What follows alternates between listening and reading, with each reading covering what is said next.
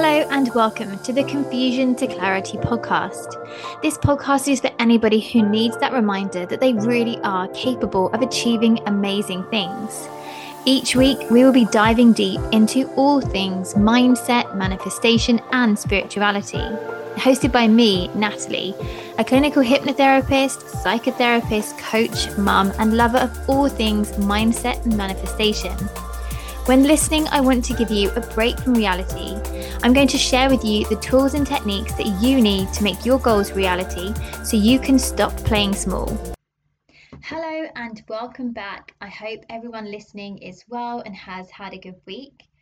So, this episode, I wanted to talk about procrastination and how it leads into self sabotage. And do you know what inspired this topic? Me yes, it was me that inspired my idea for this podcast topic the other day.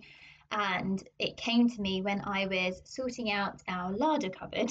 Now, I really did not have time to be doing this. Um, I knew I didn't have time, but I opened the cupboard door and yeah, it just looked a mess. So then I found myself reorganizing it and filling jars with pasta, making it look Insta worthy. Not that I would obviously share it on Instagram, but um, I really didn't have the time. I had too much to be doing to be doing this right now, faffing around with pasta and organizing bloody bags of crisps. So this kind of made me think about why do we procrastinate? And I think most of us will admit to doing it at some point. You know, why do we do it when we know we have so much on? We don't have time to sit there, but yet we still find ourselves doing it. Maybe we find ourselves indulging in reels of animals on TikTok or you know, for hours at a time, or I, I keep watching, or they keep coming up on my For You page, the fridge organization ones, which is really oddly satisfying. Maybe I shouldn't mention that, but they are. If anybody else has seen them, they are really satisfying. Anyhow, I digress. So, why do we do these kind of uh, self sabotaging activities? Why do we find ourselves procrastinating and not doing the things that we know we should be doing, the things that will make us money that to help grow our businesses or help us reach our goals. So, when we look at procrastination with a more kind approach, it is essentially our brains believing that there is a threat to our well being. It's doing what it feels is necessary to protect us and keep us out of danger. So, the job of our subconscious mind is to protect us and keep us safe. So, if it identifies a danger, then it will do whatever it needs to do to intervene and keep us alive and well. So, this response is great, obviously, if we are faced with a real danger, but it's just often with procrastination, the danger isn't real. It's actually that we just need to go on with the housework or write an article for work or just work our way through our to do list. And I always think for myself, there are two types of procrastination. For me, there is the first type of procrastination, which is where you know avoiding those tasks is going to end in some form of panic because the item you're putting off doing actually does have a deadline. So you know at some point you're going to have to get off your butt and start doing it, or there will be some kind of consequence. Maybe you know that consequence might be uh, being embarrassed because you didn't submit something in time for a meeting and everybody else sees that you haven't sent it across maybe there could be a financial implication or maybe you know just leaving it to the last minute you're going to be super stressed out and it's just going to be completely chaotic for you. But the thing with most procrastinators is this they can then become incredibly focused and determined when the so-called shit hits the fan um, because suddenly you think oh my gosh i've got to get this done and you know there's like 24 hours 8 hours left and when you're that kind of procrastinator, you've divvied about all this time and suddenly you know that it's time to make things happen. But then you realize actually, I need to do this. And I put myself in this category. Suddenly you can move mountains, you work like crazy, and you meet the deadline. And often we do do the job well. I mean, sometimes maybe not so, but either way, we get the task accomplished. However, the task might be accomplished, we might have ticked it off the, the to do list or the box is ticked. But do we feel calm and in control at the end of it? No, absolutely not. We feel completely frazzled, we feel anxious, we feel a complete wreck. Now, the other form of procrastination that I see or I feel there is, is the one where there is no deadline involved. And the problem with this type of procrastination is it really feeds into self sabotage in a way, it's almost more damaging. So, with the other type of procrastination, there's that panic and fear when the deadline is looming and you know you have to make things happen. But if you're procrastinating on a task that doesn't really have a time restraint on it, then there isn't that part where the panic and fear comes in. Maybe there isn't necessarily going to be a specific negative outcome, like being embarrassed or a financial impact. And it's harder for you to then get into that mode of making it happen. So, with this second type of procrastination, we're putting things off, knowing there isn't really much that's going to come of not doing it, or so we think, so we tell ourselves. But this form of procrastination, my experience, really feeds into self sabotage. Because when we procrastinate and we don't do what we need to do, and maybe there's no time restraint on it, eventually it does dawn on us that we're nowhere near our goal maybe we've stayed in the same uncomfortable position for months. And then that's where I feel this particular type leads into the self sabotage because you've procrastinated for so long, you've held yourself back, you've kept yourself playing small. And then you realize you're not hitting these goals. So then you start to turn inwards and go, well, I should be doing better. And, you know, I, I should have reached that goal by now. And you create a real negative cycle. So you feel really crappy, you believe you're worthless, therefore you don't do anything to change it because you keep procrastinating, and then you go round in a cycle, um, and you and that just repeats until you make the conscious decision to break that negative cycle and do something about it. And really, that doesn't happen until you feel incredibly uncomfortable. So, as I said, our subconscious mind is there to protect us and keep us safe but it also likes familiarity. It doesn't like change. So if you've always put things off and you've always left things to the last minute and nothing untoward has really ever happened, your subconscious mind is going to be encouraging you to repeat those negative patterns over and over again because it's just what you do. And if you did something yesterday that kept you alive and well, your subconscious mind is going to encourage you to do it again today even if intellectually we know that these activities aren't conducive to anything productive or positive. Um, but your subconscious mind doesn't care, and that's why people continue to smoke, even though they know it's unhealthy for them. They continue eat, they continue to eat junk food, even even though they know it's not healthy for them. And this pattern is built up in your mind, and it just repeats day in day out. So it really feeds into those limiting beliefs of I'm not good enough. And then what we find is if we have that thought, I'm not good enough, your brain is then going to search for evidence to back up that belief by highlighting things that resonate with that does that belief. So for example, you might notice then things that you haven't done, or you might notice things that you did before that maybe you didn't do as well as you thought. So, what triggers procrastination in the first place? So for me personally, it's always overwhelm and poor planning.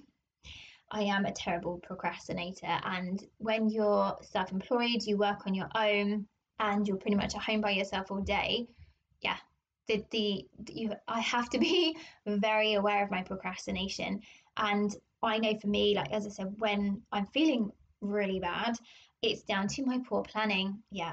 So on the whole, I am super organized. Um, like I said, I work for myself, by myself. I've got three children, you know, the house to look after, all the other commitments that come with being a mum. So for me, I am generally very organized um, because I have to be, otherwise, my life would be complete chaos.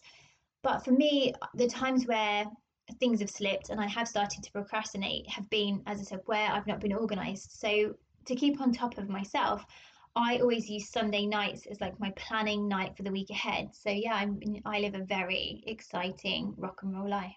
Um, on a Sunday, I like to map out my week. So I'd like to check that um, I know what I've got in my diary, what clients I'm seeing. I'm checking that my Zoom links have been sent out to them, my invoices have been sent out. I do any like accounting and things that I need to do.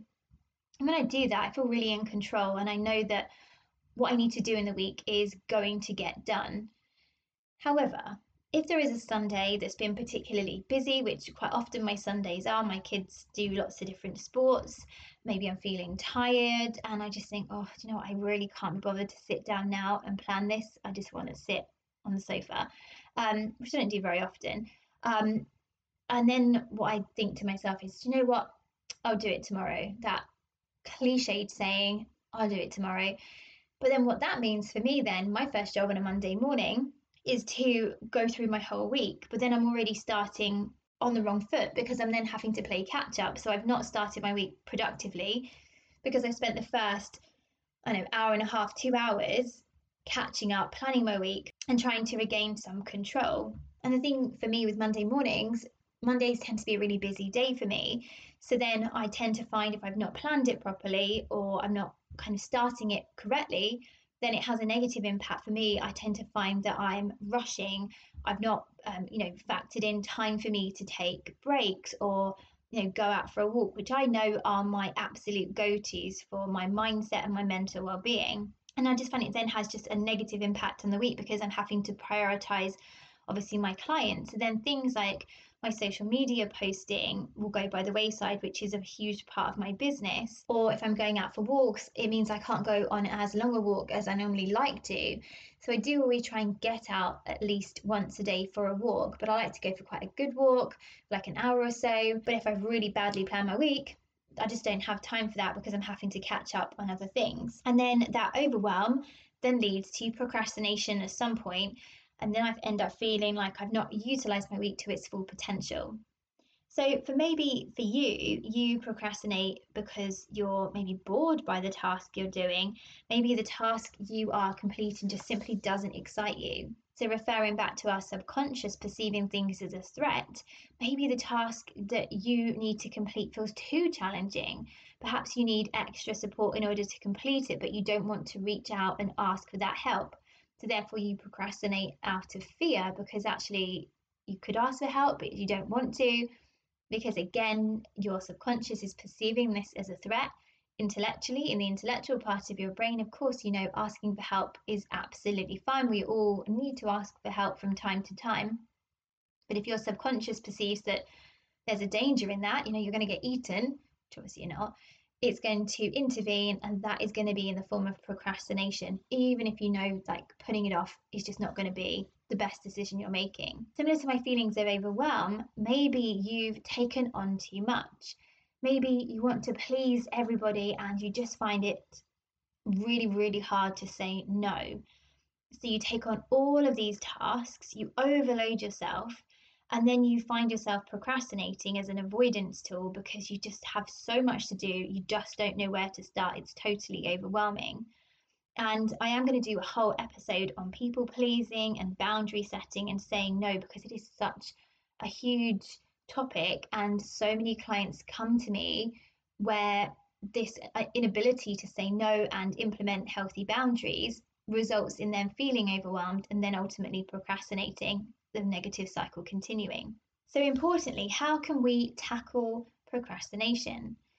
So, the first way would be to get organized. Um, and yes, I am practicing what I preach. I'm aware of this. Um, and I know the benefits of it. If I plan my week and, you know, plan it kind of as strategically as I can, I keep on top of everything.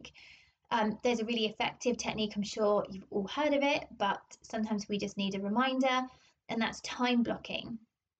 So if I'm using time blocking for my days, and I find this really effective for me personally, I will write out um, a to-do list, but I really do look at are these things that that really need doing today, or am I adding stuff to the list because I'm adding stuff to the list for the sake of it?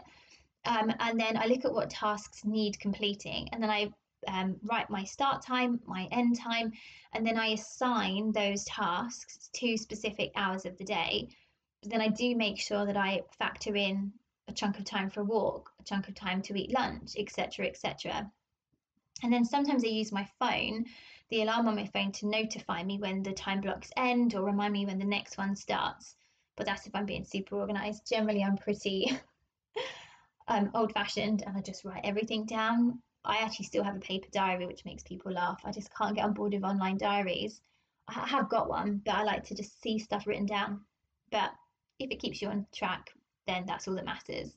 So, time blocking, using your phone to keep you on track and accountable. Second one is eliminate distractions. Um, again, this is me talking to myself as well. So hide away your phone. If you are completing a task and you know you need to get it done in a specific time, put your phone to one side or put it on do not disturb and resist that temptation just to kind of grab your phone for two minutes because we all know it's never two minutes. The time just passes us by, and before long, 20 minutes has passed, half an hour has passed, etc. Hide any food temptations. Again, talking to myself. Put the biscuits out of the way because you know when you're procrastinating, suddenly you're like, oh, is it lunchtime? No, it's not lunchtime, it's 10 o'clock. Hmm, maybe I'll have a snack. Maybe have a cup of tea. No, you don't have time. Have those things at your allocated break. Um, so, yes, eliminate distractions set rewards. I know we're not kids, but everybody likes a reward, you know, a treat at the end. So if you're blocking out your time using the time blocking, then set rewards after each segment. So after task A, I'm going to stop and have a cup of tea. After the next task, I'm going to stop and have lunch. I think as well, also planning meals, just well, that's popped into my head. Um, I, am I'm, I'm really um, organized when it comes to our family meals. So I do a meal planner, I do my shopping online, have it delivered on a Saturday. So I'm on track of what we're having for a meal. But I'm terrible with myself for lunches, and I do tend to find myself getting to lunchtime thinking what am I going to have, and then stand there dithering about, and then sometimes I just don't even have anything or have a slice of toast. I know when I'm being my most organized and I feel my most effective, I'm looking after myself, not just mentally, but physically as well, by having something healthy and nutritious for lunch, not just Marmite on toast. So just factoring that in as well, because again, you know, if you're not feeling good physically in yourself, if you've not had enough sleep, sleep, I can't speak, if you've not had enough sleep, then you're not going to feel motivated. You're going to be more likely to procrastinate if you're not eating properly, then you're not going to have enough energy, or you've had too many biscuits, you're going to have sugar spikes, and then you're going to kind of drop down and feel really flat, again, leading into the temptation to procrastinate. So, another way to combat it is to find an accountability partner. So, somebody that's going to hold you accountable for specific tasks that you need to get done. Um, and especially, think that's a good one if you are working on your own. So maybe you've got colleagues like virtually online working with them to help motivate each other. Because as much as working from home is hugely beneficial, actually it can be quite isolating and quite lonely.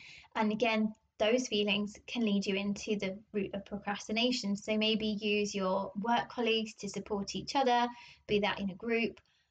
If you do work on your own, having somebody else hold you accountable it just helps to keep that momentum going throughout the day. Next point is learn to set boundaries, learn to say no to people. And for most of us, we do find it hard to say no because generally we're, you know, good people. We don't want to say no to somebody. We want to help them, of course. But there has to be a balance between your needs and the needs of others. And if you're constantly giving and giving, taking on more and more and more, you are just not going to have the the capabilities to do everything that you need to do and it's going to result in overwhelm and it's then going to more than likely result in you procrastinating putting those tasks off. But then you normally then find if you are doing something for somebody else that is the type of procrastination that ends in the panic and the franticness because you're suddenly responsible for somebody else's deadline as well. So you're then doubly stressed because you're not just putting yourself under the pressure, you've also got the pressure of the other person that you're supporting. Boredom is a massive trigger for procrastination. So I think I said that at the beginning, like tasks that aren't very interesting, but boredom. So add some fun and variety into your week. So if you're being organized and blocking out time, factoring in activities that do, that do make you feel good. So, you know, um, call a friend or go out for lunch with somebody, go out for a walk with somebody, or whatever it is that makes you feel good. So, you know, plan your week out, factor in those things that help break the week up for you, that just make you feel like, okay, I've got this. There is a balance between work and actually living. Because if it's all work, yeah, it's going to be overwhelming, it's going to be all consuming. And then when you're overwhelmed, you're going to be more likely to procrastinate and just think, I can't do anything. So, my final point is to prioritize your mindset routine. So, obviously, I know I've done a whole episode on mindset routines. I talk about mindset routines in every episode, but they're so important. So, if you are being consistent with your mindset routine, then it's really going to be a factor that helps you feel good and keep you feeling good on a consistent basis. Because when you're feeling good, you're going to plan things, you're going to be organized, you're going to prioritize things. And then, as we've already discussed, if you're planning things, being organized, you're keeping on top of things, there isn't the need to feel overwhelmed and end up procrastinating.